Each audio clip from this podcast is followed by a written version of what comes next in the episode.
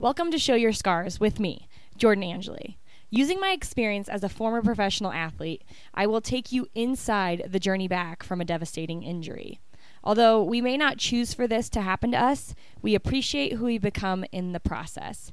Now, let's dive into this week's episode as we share our strength and show our scars with pride.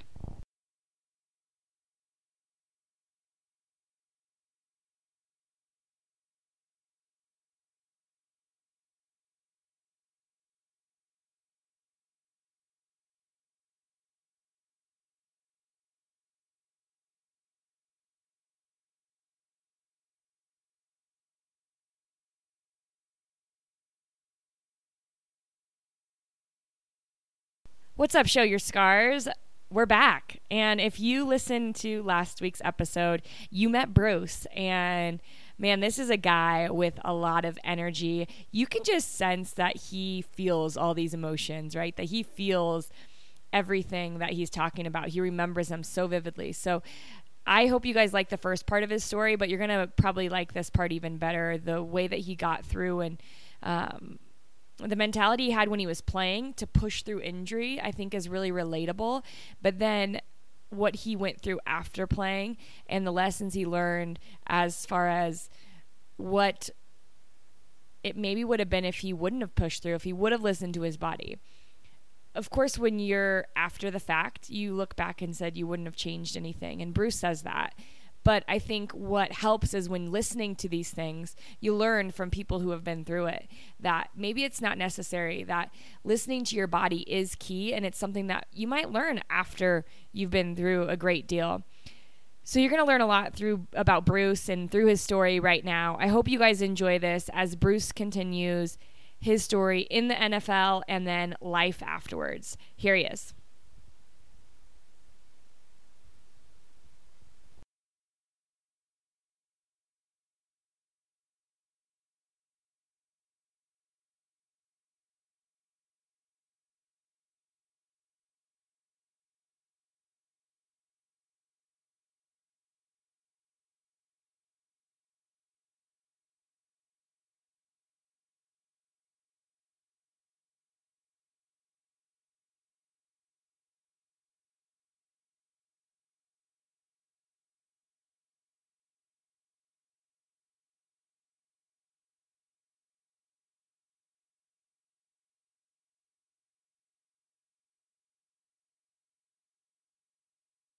Yeah. will get drafted. He was like, I promise you, third round, you're going to get drafted, and it's going to be a wonderful thing for you, hmm. right? So I'm thinking, all right. So after that first day, you know, I was with a couple of my other buddies who didn't end up getting drafted on that first day either, and you know, we ended up kind of hanging out together, having a, a you know, a little. I'm not even going to call it a party; it was a gathering.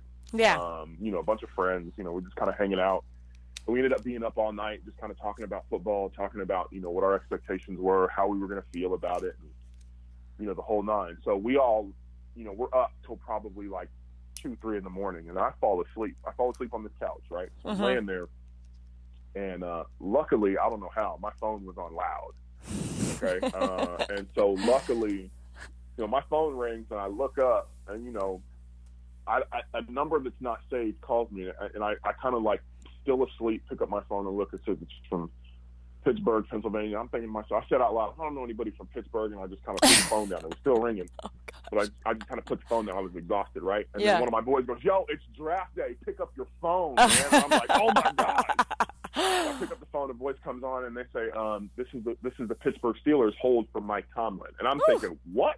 so I go from being wildly disappointed in not being drafted to two seconds from talking to Mike Tomlin. Oh right? my gosh, yeah. So so Coach Tomlin comes on the phone. He goes, "Hey, you know, hey Bruce, how you doing? You know, um, we've got the 88th pick coming up in the draft, and we're going to take you." He was like, "You know, I really like how you play football, and I think you fit right into this." And I just remember being, first of all, I was dumbfounded. I was talking to Mike Tomlin. Mm-hmm, I bet. Uh, and second, I was just like, I was just like, "Yo," it, it, was hitting me like this is happening now, right? So mm-hmm. it, you know, it went from being this upset and this very kind of introspective, what could I, what could I have done more, and blah blah blah, to just pure joy. So I'm like, okay, like thank you, coach. I'm you know I appreciate the opportunity, and you know I spoke to some other I spoke to the general manager Kevin Colbert, and then I spoke to um, you know a couple other people that were just telling me like, hey, you know, we're going to get you out here ASAP. You know, we're going to get your flights together. You know, give us all your information, blah blah blah blah blah. And you know, and then I was in the NFL, like,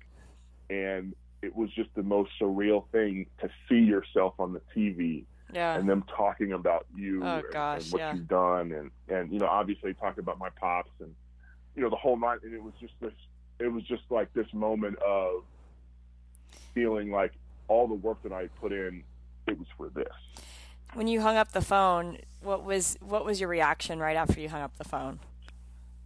everybody was still asleep in the house except for the people that were right next to me I woke up to the house running ah, ah, ah. I'm like oh man I'm a Pittsburgh Steelers everybody's like something's like ah so imagine a bunch of guys and a bunch of friends we're just jumping around and Oh, my you know gosh. everybody was was so excited and then obviously you know my family called and Yeah. you know a bunch of my teammates you know called and you know it was just it was just such a it was just such a great moment of celebration right there hmm And not only do you get drafted to the Steelers, but um, it was a pretty decent year, I would say. Uh, you're a part of a Super Bowl winning Pittsburgh Steelers team. Um, gosh, does that whole year seem like like I, I don't know. Sometimes I think back to the things that I accomplished and like the really big things, and you're like, wow, I can't. I still can't believe that happened. Is that one of those things for you too? Yeah, because you know I grew up and and you know I grew up in. My dad had two Super Bowl rings with the Raiders in the '80s, Right. right? Like two. Like this is one of the one of the all-time great football teams, right? Uh, and so I grew up, and and anytime there was like a milestone or a, you know, uh, anything coming up, my dad would be like, "Yo, you know, this is what you're working." on. He because he never wore a Super Bowl ring, and, and nor did I. He, Right. so he would break them out on special occasions and like, this is what you're working for. This is what the ultimate. This is the pinnacle of football, right? Mhm. Like, and so, um, you know, it was just like being there and going through that season, which was a which was a tough season. You know, you leave college, you play 12, 13 Yeah. games, and you go to the NFL, you play four preseason, hmm 16 regular season, so you're already at 20. And if you make the run to the Super Bowl, that's another three games right there. So we And played 23 games that year. Of the best. Of the best. oh man, like we had to play the Chargers, we had to play the Baltimore Ravens, and those teams were very dangerous AFC Mhm. teams, right? Like Mhm. so it was a it was a rough road, but it's like I remember getting to the Super Bowl and it was like, yo, like we're there and you see all the flash bulbs going off and Mhm. you know, it's just this it's like, oh, you're at the Super Bowl. It was the it was the most Yeah. surreal thing. And I remember after winning the game, Santonio Holmes caught that pass in the corner of the end zone, Mhm. and then you know we finished off the game. I think LaMarr Woodley had two sacks back to back. James Harrison earlier in the game, he had the longest interception return in Super Bowl history. Uh, it was just a culmination of of great football, and you know Dick LeBeau was the defensive coordinator. He's a Hall of Fame guy. Like it was just it was just an insane, insane thing. I remember as soon as the game was over, my family was there. They came down on the field, and this you just see this confetti falling, and it's this thing that you've only ever experienced on TV. And I remember Mhm. my dad was down there on the field, and you know, it was just this. It was just so surreal, and it was Yeah. like, yo, like this is this is what. This is this is the this is the best of the best right here. Are you So, bawling? Like, gosh, I'm like about to cry experience. thinking about it.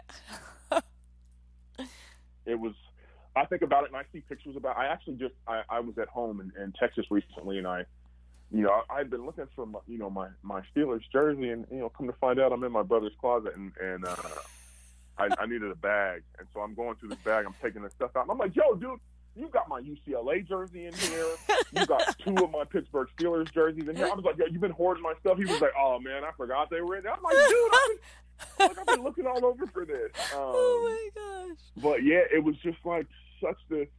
It was just such an awesome Yeah. and just surreal thing, and I felt like the best part about it to me was the look on my dad's face Mm. because it was like you have joined this elite company, Yeah. uh, and we at the time. So that would have been 2009. We were one of seven father and son duos who have ever won Super Bowl ring. That is And so, now that just Chris gave me Long, chills. Uh, Howie, Howie Long's son, okay. is now um, he's he's part of that group. Howie and his son are now part of that group, Chris. Mhm. Uh, and because Howie played with my dad, so Oh, cool. uh, eh, with the Raiders. So Yeah. you know now now there's eight of us, but you know if you think about that, we're 16 people out of the seven billion in the world. It's Yeah. just it's just like this elite company, and, and you know now now my dad and I, you know, as we talk about that kind of stuff, it's like, you know, you you're in this fraternity now, like Yeah. Super Bowl champions. Yeah. You know what I'm saying? Like, so it was Yeah. just it was such an awesome thing, and for him to be able to see there and be a huge part of my career and and all the bumps and the bruises that I had in the road to get there, it was Yeah. just like we both had this moment of of like extreme like pride and Yeah. it was like this is the family business kind of a thing Yeah. you know So one fun question before we get into, um, you know, talks about the next few years and transition out of, out of football. But one fun fun question: what what was the best Super Bowl perk that you got? the best super bowl perk Like you got to get per- besides the ring yeah, yeah. I mean, you get perks, right? So- People are like, here, you get this and this and this. oh so here so here's what it is so after after the ring ceremony Uh huh. Uh, so we get our rings so you know after the season you know everybody goes home and blah blah blah and then you fly back for your ring ceremony right and the ring is gigantic Yeah, I bet. So we go to the ceremony and, and we all get our rings. We had a great, I mean, a fabulous time. It was this big party and, you know, the whole nine people's families and, you know, wives, kids, everybody was there.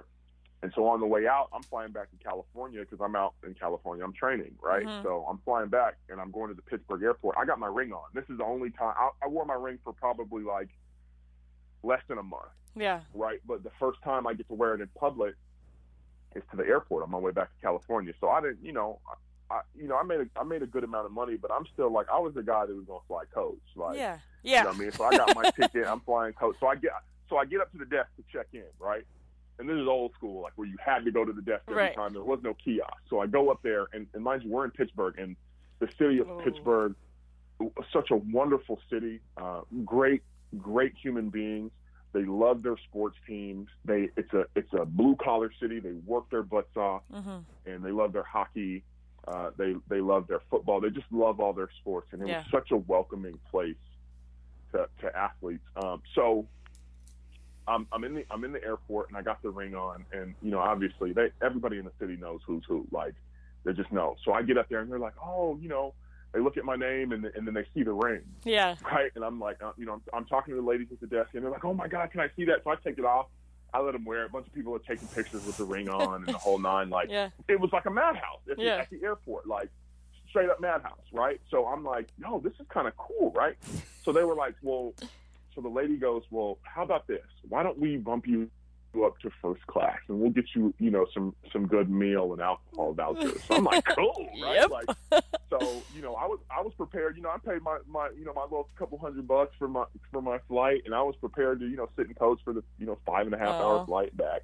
Uh, but you know, they were like, no, no, no, no, no. We love our Steelers. Like, sort they're like, let us upgrade you. It's on us. And I'm like, whoa, right? And so you know, That's nice. after getting that feeling, I, I kind of I kind of wore it for the next couple of weeks, and, and it was the same thing. Um, You're like, does anybody see time I this? Can I have a free coffee or a free drink? I mean, it was like it was it was so big that I couldn't even put my hands in my pocket. oh my like so, it was like you had to see it. Like, That's you so were gonna funny. see it no matter what. Good. Like, right? I love So I, that. I, I kept wearing it, and then um, you know, once everybody got back uh, for for the uh, for the off season training, uh, a bunch of the guys that were rookies the previous year, and some other guys, some of the older veteran guys, we went out to dinner, right? And so it's probably a group of ten of us, right? And we're riding high. You know, we, we you know we got some of the veterans that are we're talking about multi making tens of millions of dollars over the, the, the course of their career. Mhm. So we go out, we eat. We're kind of, you know, we're kind of celebrating the fact that we won a Super Bowl, but we're now all back together and we're getting ready to go to work again. So it was about ten or twelve of us, and we order a meal at this really nice steakhouse in Pittsburgh. And uh, the, I mean, the bill had to have been ten thousand dollars Mm. easily, like, Mhm. which sounds ridiculous, but you know, it, it was it was twelve of us NFL And guys, wine like, and we were just kind of steaks enjoying things. yeah. and and we and we were we were happy to pay that. First of all, we were in the city of Pittsburgh, and it was just like it's a good place to spend your money. These people support you so much. It's Mhm. a great time to you know go out and spend your money. But there was this couple, and I'll never forget this. There was a couple in the restaurant sitting right next to us, and they knew who we were. I mean, Mhm. some of the stars of our team were there. Um, so they obviously knew who we were, right? And and we get the bill, and these and these wonderful couple sitting sitting right beside us. They were like, "Don't you guys worry about it. We're going to cover your bill." What? And I, and I was the first one to say no. No, I was like, "No, you can't do that." I was like, it's going to be thousands of dollars. I would Yeah. never ask you guys to do that. And I, I kind of made a joke. I was like, trust me, we can all pay for it, right? Yeah. So we all had a good laugh about that. And they were like, no, you guys don't understand. You're in, you're in Pittsburgh. We take care of our Wow. guys. Like, Mhm. we want to do this for you guys, right? So I'm like, whoa. And they wouldn't take no for an answer. Wow. Like, they wouldn't let us pay part of it. They were like, no, we're going to pay it. So this, this couple, um, they paid like 10 grand for our meal. And Dang. we sat there and we had a wonderful conversation with them. We took a bunch of pictures. We signed autographs for them. And it was just like, that was, that is the epitome of, of the city of Yeah. Pittsburgh, right? People that really care. And, and, you know, it, it was, you felt like it was more than just the fact that you played football. They cared about your humanity. They Mhm. wanted to know about, you know, your family. And, and a lot of them, you know, when a guy comes there, they, they research you, everything about you. So they know, like they're railing off our stats. They're talking about, you know, our families and where we went to high school. And so it was just this, such Wow. a wonderful thing. Yeah. But, you know, winning that Super Bowl kind of, you know, it gives you this status that you, it's kind of unattainable any other way, right? Mhm. Yeah. It's cool. You know, I, I just think that's something that people, you know, everybody watches the Super Bowl and everybody wants to know, like, okay, this is fun, but yeah, there's got to be some perks. So it's cool to, to have a little fun with that and talk about those things and get to see really those, the heart of the Pittsburgh people too. And um, as we go to, to the rest of your career, really, it seemed like, you know, just I had to do my research on you and I had to look you up and I had to make sure like I knew what was what was up and the next few years seemed to be a little bit difficult. The next 5 years of your career, um, you know, how would you describe them if you could in in a summary? it was a journey. Um, so I went, I was in Pittsburgh, and so they had a guy by, you know, James Harrison. They had LaMarr Woodley too. We're talking about all pro, pro Bowl guys, right? Mhm. And James's contract was James's contract was coming up, Okay. right? And so he he made a, a fifty million dollar deal, right? So you pay a guy fifty million dollars Mm. your the backup is not you- know we can't you know the amount that they were going to have to pay me over the over the remainder of my contract was like a couple more million dollars. Mhm. and if you invest 50 million into one player that's a big hit. And then you know you're going to have to pay LaMarr Woodley. Yeah. you know Troy Polamalu's on the team. Ike Taylor's on the team. Uh, James Farrior Larry Foote Casey I mean the whole defense. I mean this is one of the most and, and I say this to this day this is one of the most phenomenal defensive teams teams just period but defensive Yeah. teams that you could ever hope to put together. And then to have Dick LeBeau as your D coordinator, a Hall of Famer, it's like it's ridiculous.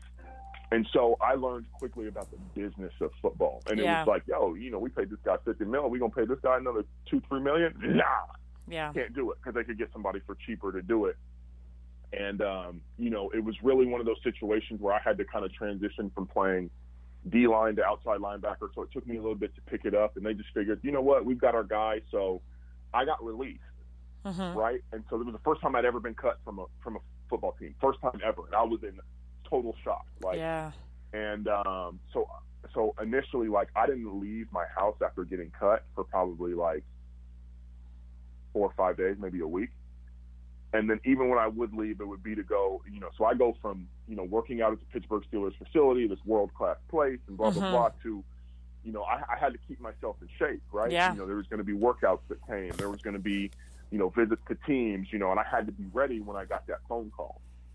Right? So the only time I would leave my house is to go to the gym. And I went from, you know, working out at this world class facility to paying to go to 24 hour fitness. And Yeah. it was tough, Yeah. not because, you know, there's something wrong with 24 hour fitness. It's because, you know, in a city like Pittsburgh, which is very small, everybody loves their team. It's like, yo, what are you doing here? Yeah.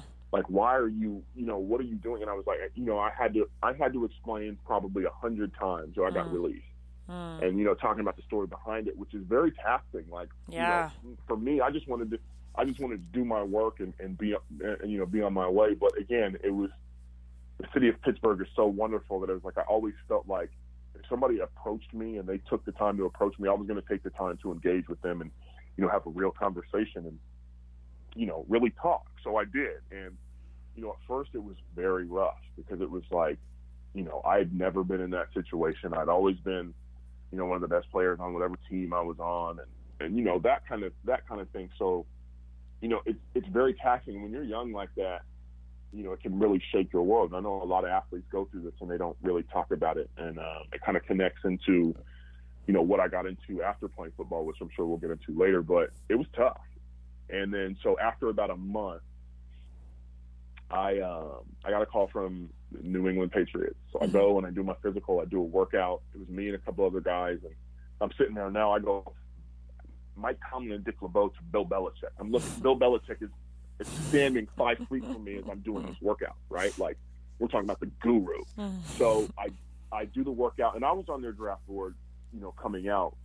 Uh, but they had, you know, they had me on their board much later. So, you know, he was like, "Oh, you know, we, we want to bring you in, and we're going to put you on practice squad." And, and you know, the next thing you know, like I'm on practice squad with the New England Patriots. And practice squad, for people who don't know, is like you are not on the active roster. So each team has a practice squad. I think it's the seven guys. You know, you're not getting paid the same salary. You get paid a smaller salary, but you're basically a look team for the offense, the defense, the special teams, wherever they need you. And so I kind of thought back when I got there. First of all, I was like, this is a golden opportunity to learn a lot of football from some of the greats, right? I'm looking at Tom Brady across the line. Like, you know, I'm looking at all these Logan Mankins, uh, Matt Light. You know, these guys are these guys are awesome football players, right? So I'm thinking, all right, my mentality was kind of back to, you know, that first experience I had with DeWayne Walker. It was like, yo, I've got to prove my value here. Yeah. And uh, luckily, I had a I had a buddy of mine, Thomas Williams, who went to SC, who ended up there too. We had similar situations, uh, and so he ended up there on practice squad too. So having him there really super helped me out. You know, Yeah. we both went to California colleges. You know, we we were you know both kind of out of sorts with uh, with where we were in our career, and so we kind of used each other to, you know, to, again keep each other accountable, to work hard, to study hard, to just you know really plant our feet in the ground and be where we were. So, um, you know, I was on practice squad for that year, and it was a wonderful experience. Like I learned so much football in that year that I was at the Patriots. It's incredible. And um, you know, the highlight of my time there, I, I picked off Tom Brady in practice, which was great. Heck yeah, I like that. Being a Broncos fan, I like that a lot. Yeah. so I, you know, I, you know, and I, and I played really well, and they and Yeah. they took notice of it, and they, Yeah. you know, and they were like, "Yo, you, you know, we see that you're working very hard. You're doing everything that we ask of you, and you know, just Mm-hmm. stay ready." Because you know, with the Patriots, it's like if somebody goes down, it's the next guy up, Yeah. right? Next guy up, next guy up, next guy up. So, you know, I was just like, cool. And then the draft comes around the next year. They draft a guy that plays my position, and so I was you know, you get called up into the office and they're telling you they're going to release you. But I had a, I had a very strange experience, and it was it was wonderful. Um, Bill comes up there. I, I go up to the office, and, and Bill's sitting there, and Nick Caserio, who's their acting GM. They were like, "Look, we just drafted this kid, and you know he's going to get every opportunity to play before you will because we've just paid this guy a lot of money to be Mm. right." And I'm thinking, I'm thinking, you know what? I respect this because you're being truthful to me you guys welcomed me into your organization and, and you guys taught me a lot of football. They taught, you know, I really learned how to be a professional Yeah. from my year with the New England Patriots. So I, I got so much value out of being there.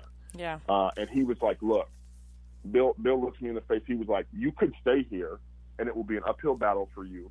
And he was like, I'm sure you would, you would be okay. And you could, you know, you could make this team and the whole nine. But he was like, look, the deal is he's going to get every opportunity and it probably will be a better scenario for you if you go elsewhere. And he was like, look, I don't want you to worry about it. We have coaches all over the league. He was like, if you need something on my end to help you get to another team, you just let me know. Wow. That's and incredible. he looked, he, him and Nick Caserio both looked me in the eyes and they shook my hand like a man. And I thanked them for, you know, seeing something in me to bring them into their team. And I said, look, coach, whatever you can do, you know, to get me, you know, on another roster, I, I will greatly appreciate. And, and he did that. He kept his word. And a lot of people, you know, they kind of see Bill as this very cold, very, you know, kind of bland kind of a guy, but he's a brilliant guy and, and you know, he loves the game of football and, and he does what he says he's going to do. So yeah. That's cool.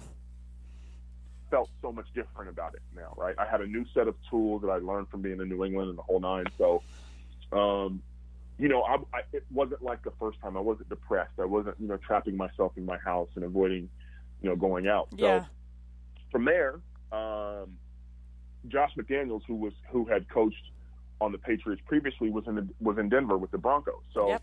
I get a call from the Denver Broncos like four or five days later, and then uh, you know I'm on my way out to Denver, right? So I go out to Denver. Um, had a super cool experience. I know that's your team, and I know my Raider Nation faithful will be like, "Oh, Denver," they, you know they're still kind of Exactly. like, "Yeah, whatever." Exactly. Um, That's what you got to love about it. I got out there. Yeah, you got to. Uh, I got out there, and, and Denver was, uh, you know, I enjoyed my time there. I was only there for a couple months, part of this off season.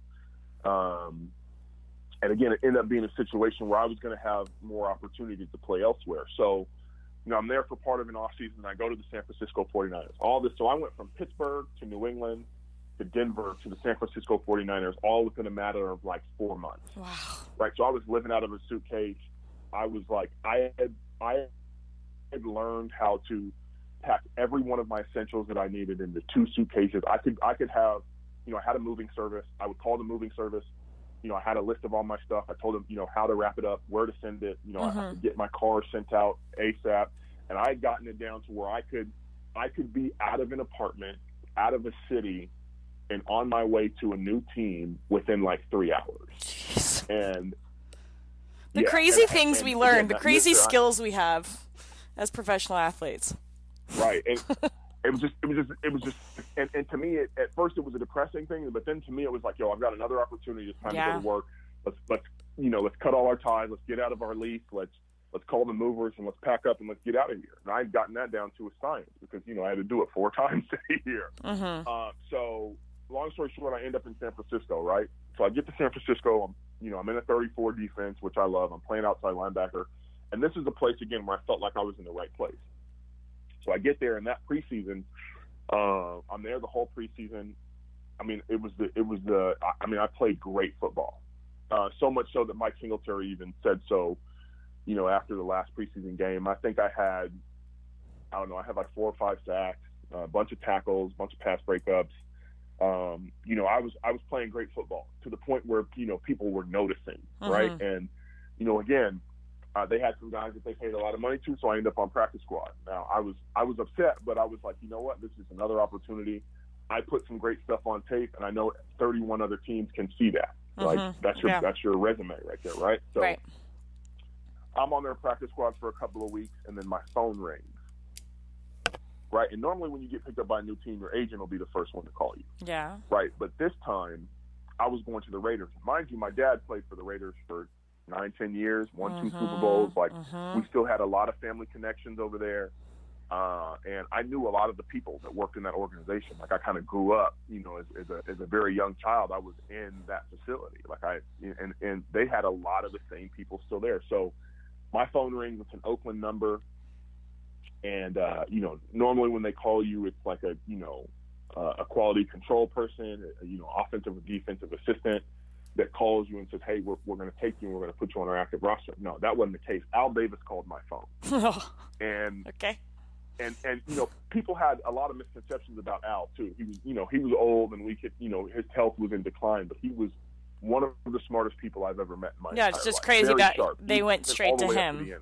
Yeah. Yeah. Oh yeah. Oh yeah. But he was he was such a sharp guy. And he calls me and he says, "Hey, little Bruce," because my you know my dad's name is Bruce. I'm, Mhm. I'm Bruce the second. So he goes, "Hey," he goes, "Hey, little Bruce, we saw that you were available," and he was like, "I want to take you." And he says to me, "I made the mistake of not drafting you when you came out, but you know I saw that you were available and you had a great preseason. I'm gonna take you."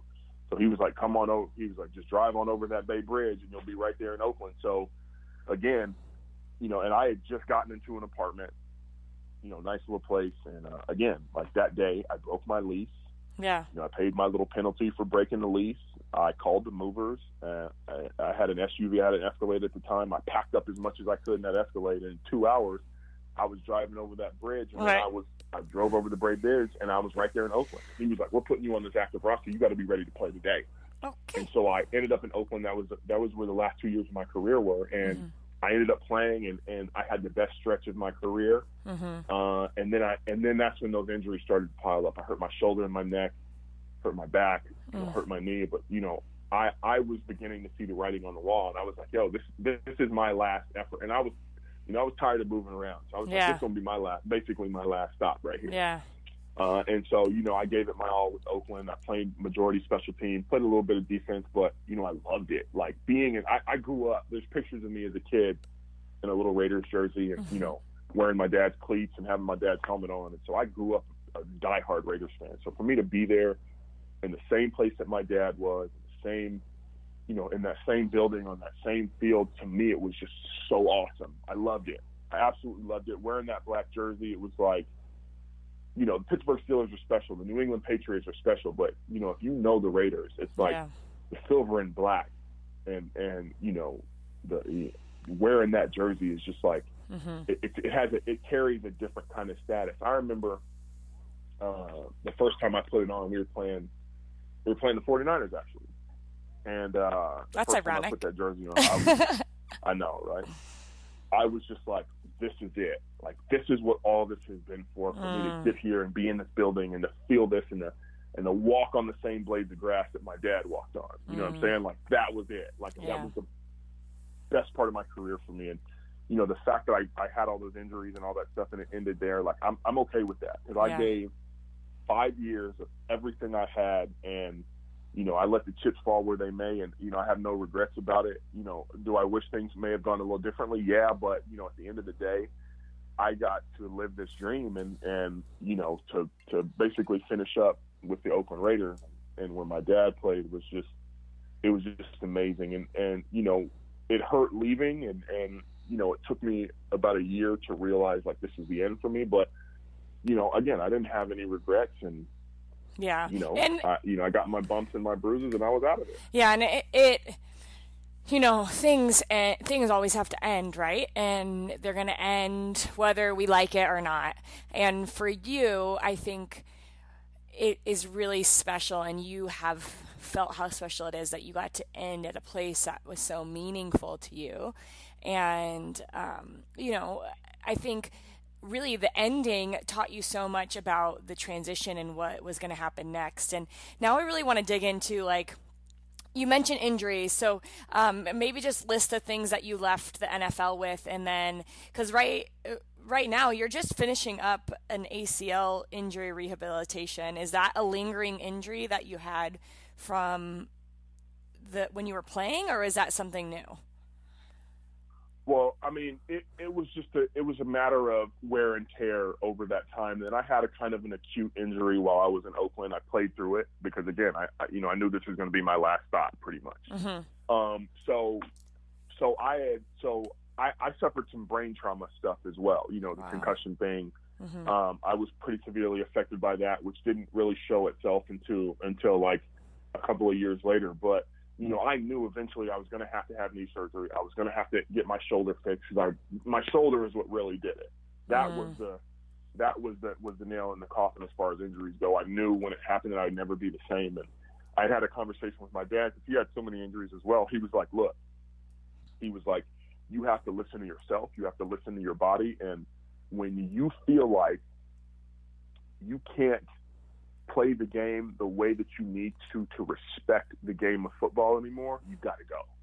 Right, and we had that conversation when I was a kid, and then, and he reiterated that after you know I called him, I was crying, I was like, "Yo, man, like I don't know how much more of this I can take," and he was like, he was like, "You," he was like, "You know my scars, and you you know what I've been through." And he, you know, we just kind of talked, and he really kind of guided me through that process. And Yeah. um, you know, it was just it was just tough because you know you know you're going to have some sort of injuries, right? You know the wear and tear is going to happen, right? Like it just is what it is. The orthopedic stuff, at least, but with the brain trauma stuff, you know, I know you guys, you know, a lot of people have seen the movie Concussion. They know about you know the whole situation and how it unfolded there, how the NFL had information on this brain trauma stuff, and and they actively were trying to suppress that information from us. And you know, I was ready for the orthopedic stuff. I wasn't ready for that because I Hmm. wasn't really aware of it, right? Like, Right.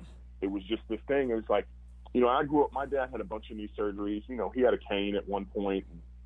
You know, I just knew, like, he was like, "Yo, this is what you're getting yourself into," and I accepted that. And I said, I told him I can deal with it. So fine, but you know, after I left the league, it was like the first thing that started about my shoulder. Like my, so it was like I, I, I like really just blew up everything in my shoulder. Uh, I damaged the nerves in my neck all the way going up all the way to the back of my neck. Um, I tore my rotator cuff. I tore my labrum. My AC joint was severely damaged. There was arthritis and stuff in there from Mhm. you know playing through the pain. I was I was taking pain injections to be able to play on Sundays. Hmm. Um, but you know, all that stuff just started catching up. And so with my shoulder, I knew that was going to have to be the first thing because my arm started going dead at random times, like Hmm. totally numb from my from basically the side of the right side of my neck all the way down to the tip of my middle finger. Like it would just go numb, and my arm I couldn't use it.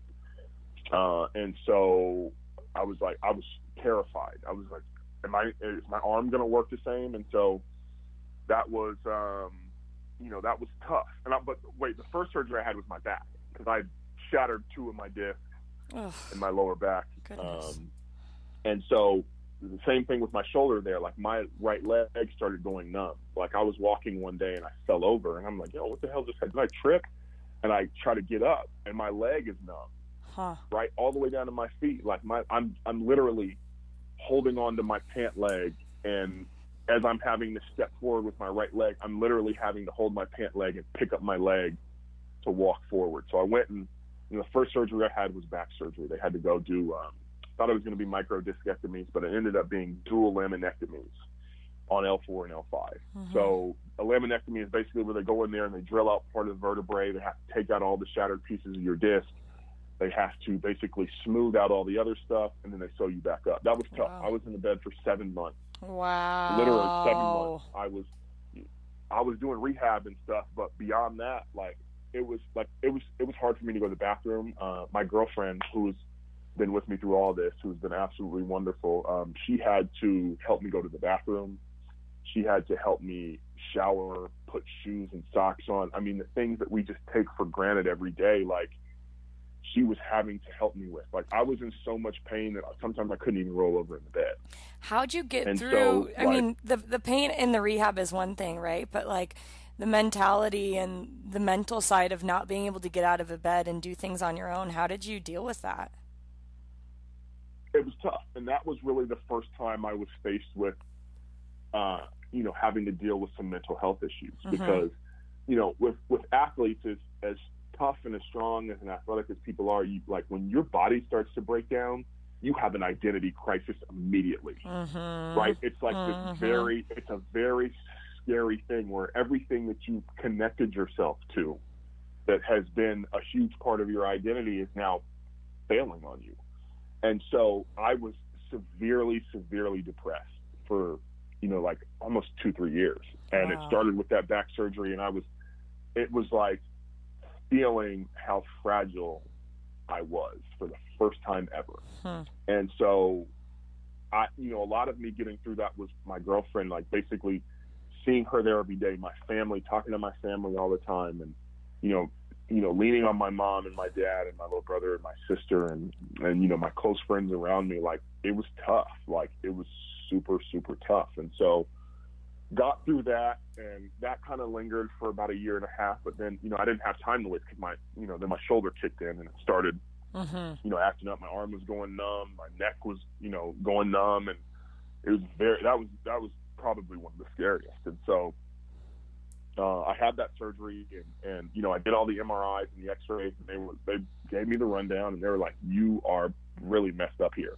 We've basically got to reconstruct your entire shoulder." Yikes. And so that's what they did. And to this day, I can't really lift my arm over my head. you know what I'm saying? But yeah. you know, it's one of those things that you know, that part I'm willing to deal with. Mm-hmm. I knew what I was getting myself into. Like I, I like, I like the physical t- contact. I like to pop pads and hit. Like so, you know, it just kind of was what it was. So that was a tough recovery because I'm right-handed, and my right hand was, you know, my right arm was basically useless. So, you know, I had to learn to do a lot of things with my left hand. Um, in the early going before I really started my rehab process, and, and I do rehab in Huntington Beach at the Pro Sports Institute with uh, Dr. Richard Liebel, and he is he was just a godsend for me. And Mhm. um, you know, pro sports is like my home. I still I'm still there all the time, even though I've hopefully had my last surgery. i I'm still there all the time with you know the continued care aspect of it, and you know he calls me all the time. We've developed this, such a wonderful relationship, but um. So he got me through a lot of this, and as we, you know, we kind of touched on the mental health stuff. He was a big part of me getting out of my slump.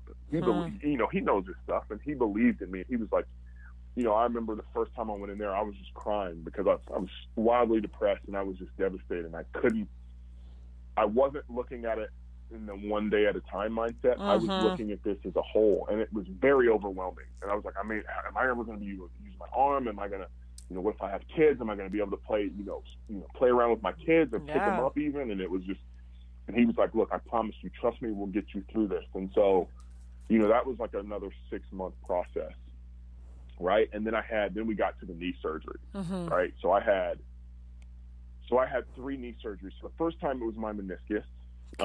um, you know, which is fairly standard. But when they went in there, they were like, "Yo, there's some damage to your ACL. Mm. You're going to eventually have to get this fixed." Right, and it wasn't. It was torn, and, and, Yeah. and apparently it had been torn. He was like, with the amount of scar tissue that you have on there, um, For a long he was time. like, it's been like this for a while. He was like, you were probably playing with a partially torn ACL with the severity of the scar tissue in there when he went in there with the scope. So I'm like, okay. So I was just like, let me just get this meniscus right because you know your knee clicks and your leg gives out Yeah. and fall over. You know Right. how it is. Like, and so I I had to get that fixed, right? And then and then my LCL started breaking down, uh, and it was causing my leg to rotate in this really strange way, and it tore my meniscus again. And then I had to have my LCL uh, fixed. But along with that, I had I had a, a bone spur that was kind of shaped like a bird's beak, and that was on the uh, the medial side of, of my left knee. So I had to get that taken out. And the LCL was tough because what they do is they cut you open and they don't they don't cut it out. You need it, right? So what Yeah. they do is they fold it over itself to tighten it, and then they sew it together. Mm. Right. So that was tough. Um, and there was some pain involved with that, but the worst part of the pain was that bone spur that they removed. I mean, Hmm. it was like, it was like almost three quarters of an inch long, and I had just been running around with it. And so. You know, I, I, you know, the orthopedic surgeries are, are tough, but you know, when you have something to, you know, that involves, you know, cutting bone, uh, bone bleeds a lot when you have to cut it or shave it down or whatever. Uh, and it was, to that point, it was the most painful thing I had ever experienced, Mhm. right? And Mhm. so, I was just devastated. Like Yeah. it was, it was miserable, right? And so, you know, I finally got through that, right? And that was an, again another like six months. Yeah. You know what I mean? So I'm I'm I'm racking up my, my, my frequent flyer mileage here in, in, in rehab, right? Yeah. I- They're I like, basically your bed's in the back. Your bed's in the back. You might Yeah, as well not like, leave. They were like, "Yo, you want?" They were like, "Yo, you want to stay here or what?" Like, you know. So, um, so that was kind of our running joke, and still is, and and you know, but that staff has been so incredible. And again, with the mental health side of things, they made sure that my confidence stayed up. That you know, we mapped out our plan and we stuck to our plan, and every day we just chipped away. So, fast forward to March of 2018. Uh, I'm walking a dog. I have a service dog named Zeus, uh, Mhm. and I have him because of the brain trauma stuff that I experienced. And, Mhm. and um, so I'm out with him. We're at the park. I'm I'm taking him out, and I'm just walking. Right. I'm and, and you know I knew I had issue with my ACL, so from time to time I'd wear a little brace just to you know be careful. Yeah. But for whatever reason, I didn't have my little my little brace on, my little leg sleeve. So I'm walking at the park, and I hit like a little divot.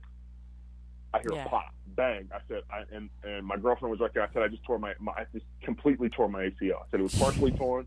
I just completely tore it. I said, I know it. She was like, she was like, no, you maybe maybe you just strained it. I was like, no, no, no. I said the thing is gone. Yeah. So what do I do? I, I you know I call Dr. Liebel. I say, hey man, like I think I just tore my ACL. And he goes, oh no, right? So he was like, all right. So he called it. He called the imaging center. He was like, all right, you got an appointment. Like I, I literally had an appointment later that day. He's such an awesome guy. He Yeah. set me up, and I was in there later that day. Uh, and you know I go, I do the MRI, and you know lo and behold, my ACL is completely torn. Wow. And again, it was the, the wear and tear of playing and, you know, not knowing that it was hurt and continuing going. And I'm sure, you know, stacking all those other surgeries, but yeah. it had been partially torn for a long time. And, and, you know, it just, this was the time that it just couldn't take anymore. So, uh, I had to have the surgery again. So March, I have the, I have the surgery. Um, but, you know, I was 30, 32 years old at the time. hmm And so, um, you know, if you're 17, 18, you know, they just, you know, they'll take a little bit of your patella or maybe your hamstring and they'll put it back together. But I, my ACL was so damaged that there was no saving it, hmm right? So they removed, they removed my ACL Yep. and I, I now have a Kevlar ACL. I have two screws. Um, I have two screws in my leg, Okay. one, one above and one below. Yep. and the screws are both Kevlar as well. And and this time, uh, since my rehab facility is in, in Huntington Beach, which is about 40 minutes away from me, uh, he he booked me a hotel that was right there. So I had surgery at a surgery center, Mm-hmm. and on that same lot was my rehab facility, and right next door to that was a you know four star hotel where he set me up in. So the first two three weeks of my recovery, all I had to do was go really walk 20 yards, and I was right there in his facility. So you know the first day goes by, and and you know I was I was kind of disheartened because you know this was my fifth surgery Yeah. yeah, this is my fifth surgery in three years. So, you know, I, I, I was very overwhelmed and I felt that depression creeping back in. And it was like, yo, when is this going to end? Right. Mm-hmm. And so, you know, the first day after surgery, you're very drugged up. You sleep Yeah. most of the day. The second day, You're like, know, "This isn't still- so you know, bad." I, I, And then you're like, I'm like, oh, yeah, this ain't bad. Like, crap. you know, and then I didn't realize that they had put a, a pain block in my knee that was Yeah. going to last basically two days, 30, 36 hours or so. So Mhm. that first two days, I was like, this is nothing, right? So that third day, that pain set in, and again, they had I have screws in the bone. The screws are in the bone, like Yeah. you can see. Yep. You can see where the screws are. uh, You know, if I have shorts on, right? Um, and so my knee looks like Frankenstein's knee does, and this pain kicks in. And my mom and my sister were there, and my girlfriend was there. I, you know, of course, I had my dog there with me, Mhm. and um, I just they're all there, and and you know they're sleeping on the couch, and I wake up, and it's probably like five in the morning. I'm just screaming. I'm in agony. I'm Yeah. talking pure agony, and I'd taken the pain meds the night before because I knew it was going to wear off, you know, eventually. So they were like, you know, start taking the pain meds just at a low dosage, just so you, you know, so when pain does come, it's it's more manageable. It wasn't manageable. I was in so much pain. I could feel the screws where they were in my leg. I could feel all of the effects of the surgery. And I, I literally was crying in, in my mom and my sister and my girlfriend's arms. Uh, and, you know, so we called Dr. Liebel. I was like, yo, man, like, I'm in so much pain. Like, I need help. So he, he drops what he was doing. He runs over there. Another one of the therapists runs over there with him. And they basically had to carry me over to his facility. And, you know, they, they iced me up and, and, you know, all that kind of stuff. And it was just, it was, that was the new worst pain that I had ever felt. Right. Right. Like, right. and so, um, you know, but there was no time, you, you know, to really continue to cry about it because the way we do it is, you know, we start we start rehab immediately. Yeah. So after that initial day of pain, I mean, we didn't do anything that day because I was in too much pain. But that next day, um, we were we were bending my leg and we got it to 90 degrees and it was it was absolute hell. But you know, we fought through it and we got there and, and we just kept plugging away at the process for another you know four or five months and and um, you know eventually I got better. But you know, I had back surgery. Was the first surgery I had um, when retiring from the NFL, but you know, I think the trauma of my knee and you know, you know, limping around and having that injury Yeah. be so acute, Yeah. it started to aggravate my lower back again. So Man, Bruce. March, I had the knee surgery. I'm, it was just, it's just such a nightmare. Sometimes people don't even believe me when I tell them. Uh, Oh, I believe you because I one of the things I tell people all the time is excuse me is you it's so key to try to get back to walking normally as quickly as you can because you don't understand how much pressure that puts on your other leg and on your back and on everything else and your whole kinetic Mm-hmm. chain messes up, right? And this is a good example of that that because of the acute trauma that you had before and the pressure of this injury recovery that it aggravated your your back again. Right. So it, that's what happened, and, and it was towards the end of my my rehab, and you know I got a, a like a very sharp pain, something that was familiar to me, and I was like, Mhm. oh, here we go again. So I told Dr. Liebel again, I was like, oh, I need to get an MRI, man, and, and so we got the MRI again that same day, and I get it back, and they're like, yeah, you've got the back of a 55 year old man, Mm. and I'm like, oh my god. So you know, I was like, so what's my options here? They were like, yo, we could do a laminectomy or a microdiscectomy, but this this problem is going to happen to you again. If you just get the discectomy, it's going to happen again. So you need spinal fusion. I'm now at at the time. I'm. This is August, so I am. I'm a month away from my 33rd birthday, and we're sitting here talking about having spinal, Spinal fusion. fusion, So you got two options when you do spinal fusion, right? So you can either get the hardware in where they put you know screws and plates in and basically screw your lower back together so it's immobilized, but they have to go in through the through your back and then they have to go in through your abdomen to loop around the you know Mm. basically the fasteners to the to all that hardware. And he was like, "Yo, like he was like, if you were 65 years old, I would suggest this, but he was like, you're not. Yeah. So I saw three different doctors, and I and I ended up having a surgery with the neuro the, the neurosurgeon who uh, handles my brain health, who's just such a wonderful doctor, uh, Dr. Amir Vokshoori. He's you know I, who I, he's one of the foremost neurosurgeons in the world. Mhm. Wonderful, wonderful man. So he was like, I've got a different option for you. Right? He goes, we can do a natural spinal fusion where we take bone marrow from your hip, uh, and we use that.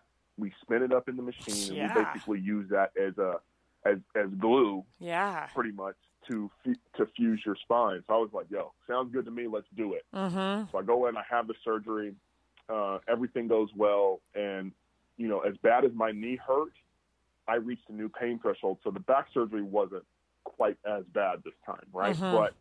But um, so you know, after about a week, it starts hurting, and I develop major, major swelling. I mean, like the size of a tennis ball on my back, right, right at the Oof. incision site. Yeah. And so I go into a couple of exams to his office, to Dr. Vokshoori's office, and, and I'm like, yo, you know, something doesn't feel right. He was like, give it a few more days. You know, this can happen sometimes. You know, we can we can try to aspirate it and get some of the fluid out and see what happens. So he aspirated it right there, which is basically you know small cut, get some of that fluid out of there, which felt great, got a lot of the pressure out of there. Uh, but then it started hurting again, in in a really bad way. So I was like, yo, I, I was like, I think something's wrong. And he was actually uh, he had just gone up to San Francisco for something, and he was like, "Oh, if you if you need anything or the pain increases or you feel you don't feel well, call me, uh, and and we'll figure it out." So I called him, and I was like, "Yo, doc, something's wrong here. Like, Mm. uh, you know, I, I I know something's messed up here. It doesn't feel right." And he was like, "Okay." He literally, right then, he goes, "I want you." And I I've had a bunch of my surgeries at Providence St. John Hospital over in Santa Monica because he works. He does a lot of work out of there. Um, so he calls Providence St. John, and he was like, "Go over there right now. By the time you get there, they'll be expecting you." You know, I didn't have to wait in the ER. I walked in, and they were like, "Mr. Davis," and I was like, "Yeah." They were like, "We got a room ready for you. We're going to prep you for surgery, and as soon as Dr. Vokshoori gets here, we'll get you into surgery." So Wow. he he was in San Francisco, She and I'm flew in down. LA. So he was in San Francisco. He didn't fly. He just, because he had driven up there Oh. he stopped what he was doing. I think there was some kind of like medical conference or something. He stopped what he was doing and left immediately. Wow. Got in his car as soon as I called him, and he drove back down the five freeway. And you know, so I was in the hospital, and they hooked me up to you know the pain medication, so I was feeling okay. And I got back down there. So what happened was, you know, I ended up having an infection, and you know there was a little piece of something that had chipped off that was floating around there, causing a lot of pain, pushing into my nerve. So they had to go in there, take that out, and then they had to just they cleaned up the surgery site, Mm-hmm. and they had to they had to surgically implant uh, a drain a drain Mm. pipe in my back to make sure all that food was going out because you know of, of the infection that I Yeah. had developed, and and uh, so I, I developed strep strep B, which is like which is like strep throat's evil twin. You know what I mean? Right. It, just, it can happen anywhere in anywhere in your body, right? So, um, you know, I had the second surgery a week and a half later. It was actually like a day after my 33rd birthday, I think.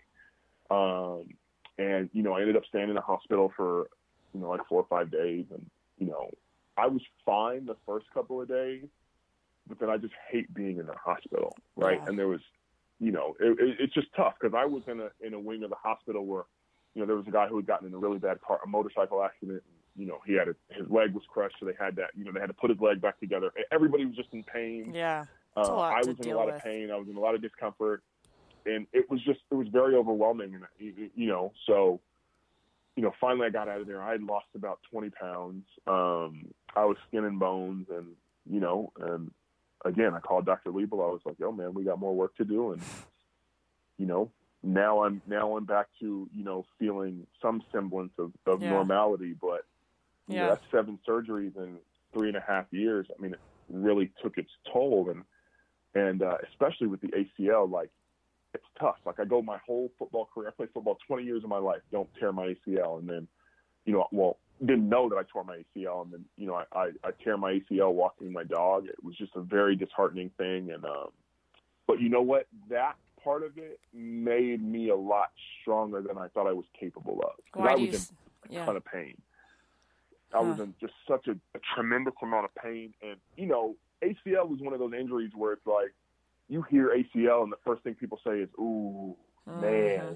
sorry, that sucks. And you know, you you play sports long enough, you you get to know a lot of people that have had the same injury, and you know, for me to have it in the condition that the rest of my body was already in, super tough, and you know, and then the, and then it led to the stuff with my back and having to have another surgery. So it was just a very like ACL was probably the toughest of, of the you know recoveries that I had to go through, just because it's like having to learn how to walk again. So Yeah. you know, it, Yeah. you, you know, you feel like a child. Yeah. It's really humbling. It's really, really humbling. And it allows you to reevaluate how much we really are dependent on other people. And it's okay to be dependent on other people because I think as athletes, and um, this is the last thing I want to talk to you about is just the mental health aspect of it because I know you're doing a lot of stuff in mental health now. And it is just, you know, we're taught as athletes that we need to fight through things. We need to be strong. We need to, you know, walk it off or there's no crying in baseball, right? Like all those things. And um, when we are then faced with these times where our body breaks down and we feel like a failure, then we start to feel these emotions that we have uh, learned how to suppress really, really well. And it's hard to work through them. How do you how do you cope with all those, or what did you start to learn about yourself during the process of these injuries? I mean, I, I just learned that mental health is a very slippery slope, right? I was severely depressed. Um, again, like you connect your identity and who you are with your sport because you've done it for so long, and, and it just kind of naturally happens. And you know, it, and one day your sport is inevitably going to end, whether you play 20 years or whether you play two minutes of whatever sport you're going to play. It, it ends eventually, and you know, you know that's going to happen, but it's a different thing when you're when you're feeling that in your body. Mm-hmm. Uh, and I was I was super depressed. Um, all the surgeries I was having, I was taking a lot of pain medication, and at one point got hooked on that, and that just was aiding the deterioration of my mental health. And um, you know, it was just a it was a very tough time. Like, uh, I- and that paired with the with the brain trauma stuff that I had was just it was so severe. Like, so I found out I had brain trauma. This was like shortly uh, shortly before I had my first back surgery. I was uh, I was at my godbrother's house. We were we were up there. We were watching a movie or something. And I get up to go to the bathroom, and I get in the bathroom and I close the door and I start to black out. So I'm standing up at this time, and this is a tile floor. Mm-hmm. So I'm standing up at the time, and I feel myself starting to to black out, right? Mhm. And um, in my head, I'm like, oh God, like just don't fall forward. So I tried to lean back and catch myself on the sink, Okay. but I didn't. I ended up, I ended up, you know, blacking out, falling forward, and then I woke up because like my body was like twitching or whatever on the floor, it was hitting, it was hitting like um this little shelf that we had in there in the bathroom, and you know, my godbrother comes in there. He was like, "Yo, what happened?" And you know, I wake up. I'm on the floor. Uh, I had knocked out my front teeth from hitting the tile. I had a, I had like a golf ball size knot on my head, and uh, you know, my my, I, you know, my teeth that I broke were, you know, cut through my lip. I was bleeding. I, I mean, it was a nightmare, and I was terrified because I was like, "Yo, what just happened?" And, and you know, at the time, I was starting to hear about concussions and the effects of concussions and subconcussive hits, which you know in football you basically take every play, Mm-hmm. and it had finally caught up to me. And you talking about feeling like you have no control over anything. I mean, I was there, and that's how I got hooked up with uh, Dr. Amir Vokshoori, who ended up doing all, all of my neurosurgery stuff. Um, you know, so I get, I went and got the MRI, I got the brain mapping done, I got a bunch of different testing done. Uh, and so what they found out was that I have two small uh, cysts in my frontal lobe.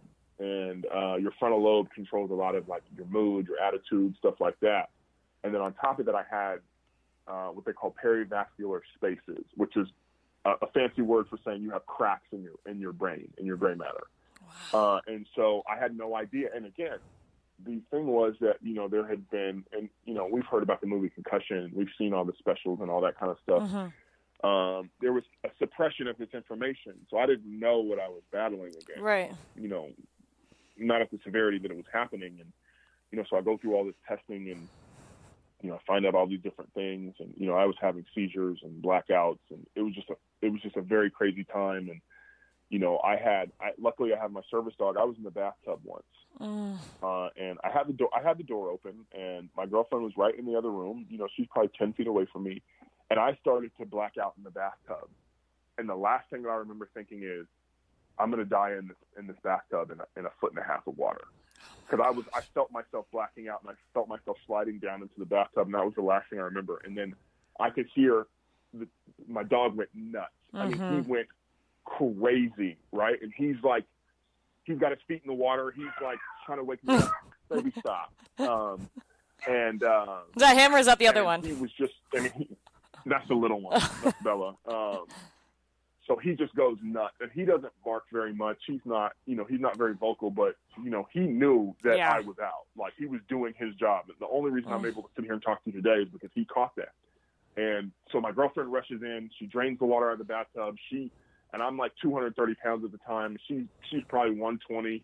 She like lugs me out of the bathroom and is like waking me up. You know, I mm-hmm. went and you know went to the hospital. You know, shortly after, and you know, and then I started to really like, you know, I, I got with my neurosurgeon again, and, and you know, we kind of discussed treatment and options. And so, you know, to this day, um, you know, I have to take medication. You know, I go and I'm actually going to do my full. I do it twice a year. I'm Mhm. actually um, next week. I'm going to do my full brain and spinal workup. You know, my whole neurological workup again. Uh, and you know, it's it's a lot of work, but you know, I have to do this to you know to live a, a functional and healthy life, which to me I've kind of gotten in the groove. And I, it, you know, when people find this out for the first time, it's a very shocking thing. But to me, it's like you know, it, it goes back to the lessons we, learn about, you know, consistency and discipline and accountability. I had to be accountable to myself, my family, uh, my girlfriend, everybody around me, my friends. I had to be disciplined in, you know, how I took care of myself and, and you know, all these other things. And, and that really led me into fixing my mental health, Mm-hmm. you know, because like you said earlier, like as athletes, we're taught, and especially as male athletes, Yeah. there's always been this stigma that if you're hurt, you're soft. If you go to the Mhm. trainer, you're soft. If you say, I, I can't do this because X, Y, or Z, that you're soft. If you talk about mental health, you're kind of looked down upon like it's a weak thing. And so for me, I like when I started going through this, I was like, no, no, no. And so I kind of changed what I was doing with my life at the time. And I was like, yo, I'm, I'm going to take this. And as horrible as this is, and as much as I hate this, I'm going to make sure I educate as many guys as I can about what's going on. And That's so, amazing. you know, if you look on my social, me- you look on my social media, like when I go get MRIs, I post it. Mm-hmm. When I go see a neuro, I post it. If I go to uh, Dr. Vokshoori's brain spa, I post it. And, you know, off of that, I've had so many guys come to me and say, hey, man, like, you know, I saw you posted this or I saw you posted that. Like, you know, I've been having this issue or that issue or, you know, I had a seizure, I had a blackout. I, you know, I'm, I think I'm going through what you were going through. What can I do? And the most fulfilling part about my life has been not football, it's been helping other people that are suffering from these things because again they're in that same boat a lot of these guys have played football uh, and it's like you know it's soft to talk about mental health it's Yeah. it's it's a weakness to talk about I, I don't feel okay and so my thing was let's change the stigma of the, the stuff surrounding mental health the stuff surrounding brain trauma and football players let's see, let's get to the bottom of some of this so you know, and and I, you know, I always tell guys I won't, I'm, you know, I'll never use your name, and when you know when I Mhm. talk about it, but I'll I'll just give an example. But I've had guys that are household names call me. I've had players' wives call me Mhm. and say, hey, you know, I'm I'm having, you know, my husband is it's not him. It's, you know, something's wrong with him, and and you know, what can I do? And, and my girlfriend Sky has has also, you know, she's talked to people's wives or girlfriends and said, hey, this has kind of been my experience, and you know, you got to know that you know there's there's more going on, and and you know, you, you've got to get you've got to get the help. You've got to you got to know the signs, and you've got to, you know, we're talking about all pro guys. Yeah. You know, I mean, we're we're talking about again, like I said, household names, and and even guys that have played high school football with me, or p- people that I've never met before, that have been, you know, avoiding going and getting these questions answered because they're so scared of, of what the outcome may be. And my what I always tell guys is this: it's it's it's scary to have a problem, but it's scarier to not know what that problem is and how to fix it. Yep. So let's get a baseline Yep. right? Let's let's go see a doctor. Let's let's get the scary part, which is the unknown, out of the way. Here. Mhm. Let's let's go and, and and and let's see what's wrong. Let's get that brain mapping. Let's get those scans. Let's get the the EEGs done and, and the brainwave study done and, and you know all that kind of stuff because when you have a baseline you can you can work from there. Mm-hmm. You know where you know where you are, and then you can build a plan. And, and it took me it took me a couple of years to get it, and it was a very trying time. And I went through a lot. I changed a lot. There was times where you know I didn't recognize myself, and I still have issues to you know to this very day. Like I forget stuff all the time. Like I get up to do something all the time, and I'll forget, or you know I will, you know sometimes. Uh, you know, I'll get frustrated because I can't remember something or you know, there's some days it's like I don't want to get out of bed because my, you know, I don't feel like doing it. I feel run down. I feel tired. Um, but you know, you just got to kind of push through. And, and what's gotten me through a lot of this has been the fact that I know that there's other people out there that are dealing with yeah. this. And, and and I'm a people person. Like I don't I don't want people to suffer. Like, and if there's something I can do to help you, I'm going to do it. So, you know, and another big aspect of that again was go and see a go and see a therapist. Go and see a mental health professional because no matter what you think how good you think you are, there you have an issue going on. Right. You have something that can be worked out, and, and and that's a hard sell to a lot of guys. I don't need to go see a doctor. I'm fine. I'm not crazy. I, I got a lot of, I, you know, you get a lot of pushback talking about I'm not crazy. It doesn't mean you're crazy when you admit to needing mm-hmm. help mm-hmm. with your mental health. Right. It, it's it, it's the, it's the strongest thing that you can do, in my opinion, to say to reach out to another person especially if you don't know that person and all you've seen is what they've been through through social media or, or whatever means or word of mouth, and to say, look, I need help. And it took me a long time to admit that I needed help. And the worst part about the mental health side of things was, you know, I started having the surgeries, and then, you know, I kind of got hooked on these pain pills, and my mental health was in shambles. And, you know, I didn't, I didn't, I avoided my family. Mm. For like a year, like I talked to my little brother, and that was it. He was kind of my go-between between the rest of my family. Like, you know, I was taking all these pills. My mental health was in shambles. My physical health was bad. Like I was blacking out and having seizures. And so I just, you know, I didn't want my, and my big thing was, and it, and it sounds really selfish now as I, as I say it, and, you know, I say the same thing when I talk to guys, like I didn't want my mom to see me in the state that I was in.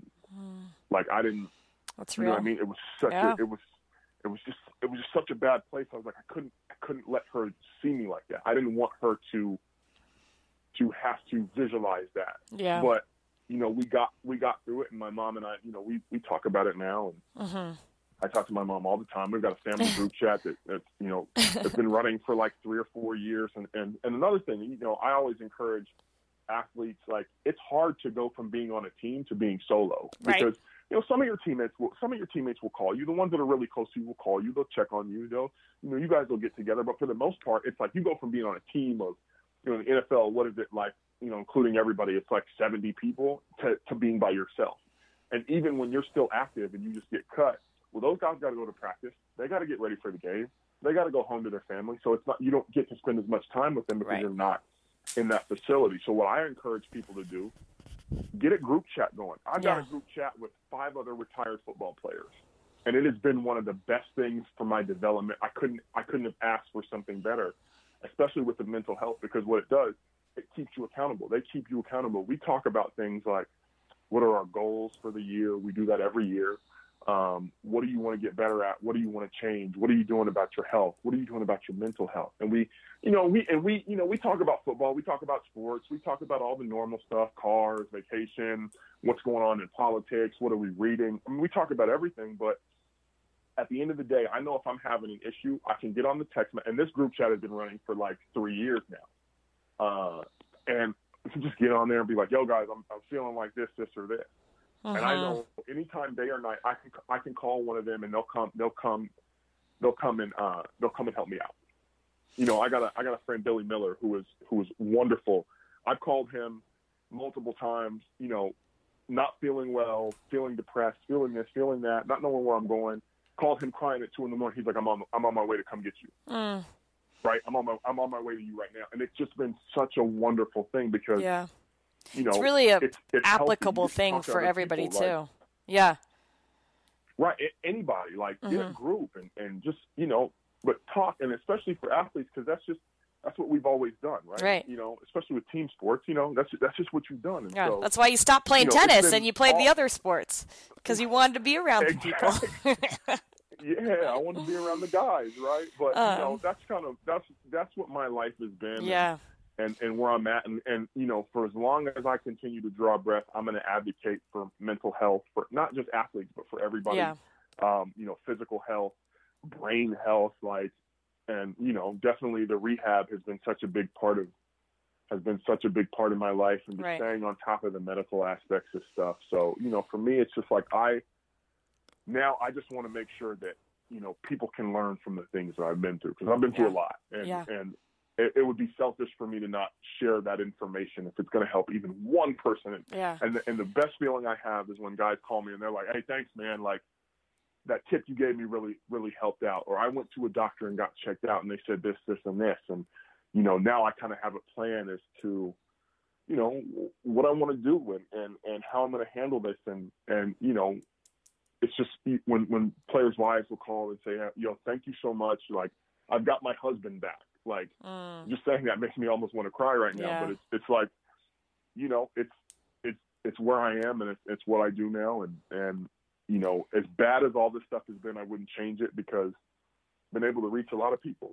and, and you know get people on the right track. So Bruce, I just I think that we have like so many similarities in our personality because literally I was going to ask you if you would change it and you just answered that question. And um, when I hear you talk and I hear the depth at which this has uh, touched you as a human and the, your feeling like I have to make a change. You know, the things that have the greatest impact in this life are the things that break our hearts and trying to go change that, right? So I just want to acknowledge you. I want to acknowledge your girlfriend because the work that you two are doing, and I think that there is going to be a lot more work, and you guys are going to really find.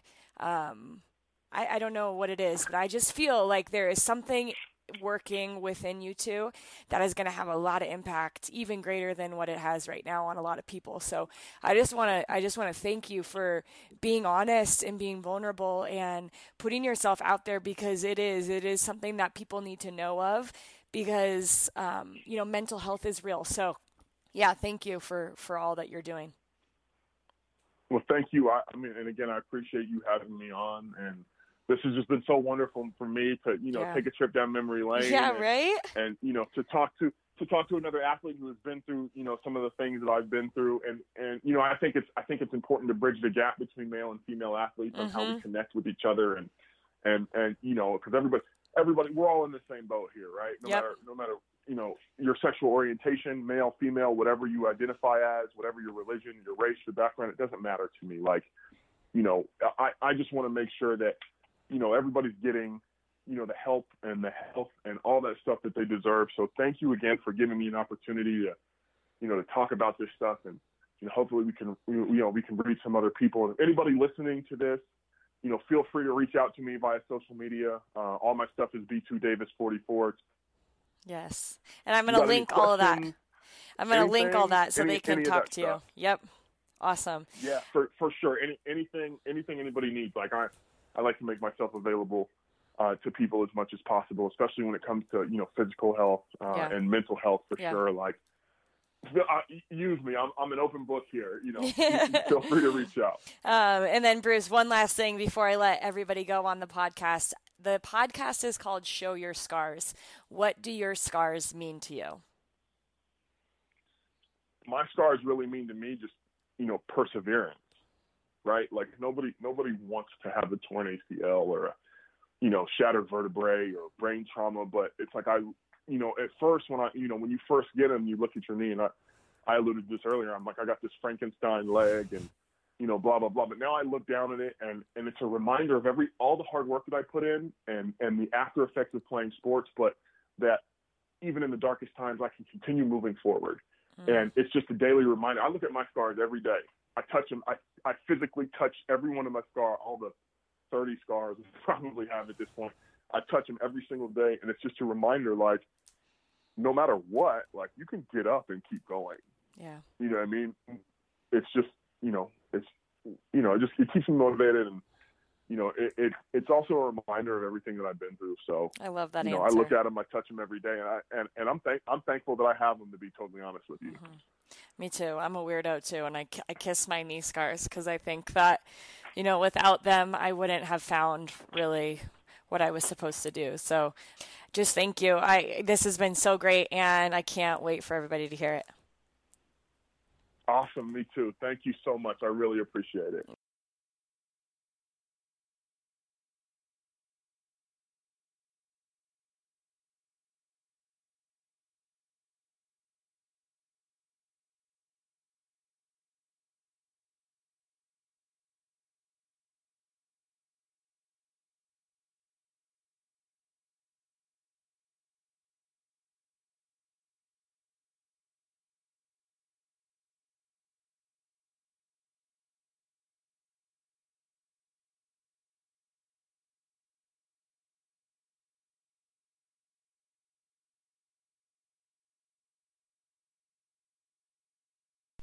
Perspective is something that I always talk about in this ACL recovery journey or any kind of injury recovery.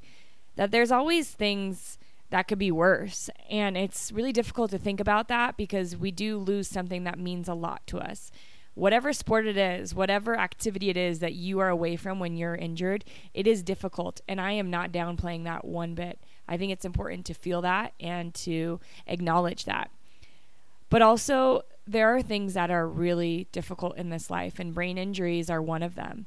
And mental health is one of them. It's one of the reasons why I started the ACL Club. It's one of the reasons I started this podcast, is because the mental side of injury recovery is not talked about enough. And for Bruce, he had some brain injuries and he has some mental things that he's working through right now. And I think it is so courageous of him and really it's worthwhile like what he's doing to help other athletes and their families to get to feel like they are eh, heard and eh, understood and make sure they get themselves checked out is really important and I just like I said at the end I really just acknowledge him for what he's doing in the sport and what him and his girlfriend are doing. So if you guys have anything that is going on on the brain injury side and you have questions, Bruce said he is more than willing to talk. So I will make sure to tag his Instagram in here. You can send him a DM and reach out. He is, uh, gosh, he just seems like the most smiley guy, right? And uh, is really enjoying life and loving it, but working through some things that he hopes that nobody else has to work through. And if they do, he is there for you. He's there for everybody. So, uh, mental health is real. We're here for you at Show Your Scars podcast. If you need any help, make sure you reach out to us. We are always here, as is Bruce. Thanks, Bruce, for coming on. Thanks for sharing your story. And as always, you guys, we have so many ways that we can help you. And remember, we're still doing that. If you create a review for Show Your Scars podcast, we will pick one review a week. What you have to do is take a screenshot of your review on iTunes, share it on Instagram, and tag us in your stories at Show Your Scars Podcast. And we will be reading one of those reviews every single week on the podcast to acknowledge you guys and how this podcast is helping you. So make sure you join that. And if you win, you also get a band that says Show Your Scars. So, yeah, it's well worth it. Well worth uh, two minutes of your time, not even. Thank you guys for listening, and make sure you go out there this week and show your scars with pride.